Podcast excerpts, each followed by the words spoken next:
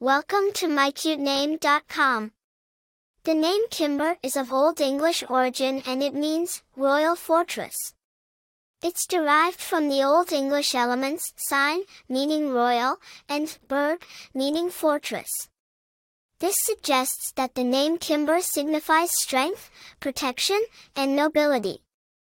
The name Kimber originated from England and it's a shortened form of the name Kimberley.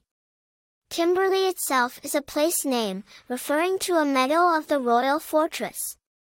Over time, Kimber has been used as a standalone name, gaining popularity in the United States and other English-speaking countries. While there aren't many famous people named Kimber, the name has been used in popular culture. For instance, Kimber Benton is a character in the animated television series, Jem and the Holograms. In terms of personality traits, individuals named Kimber are often perceived as strong, independent, and creative. They are also considered to be reliable and trustworthy. The name Kimber is not very common, which adds to its unique appeal.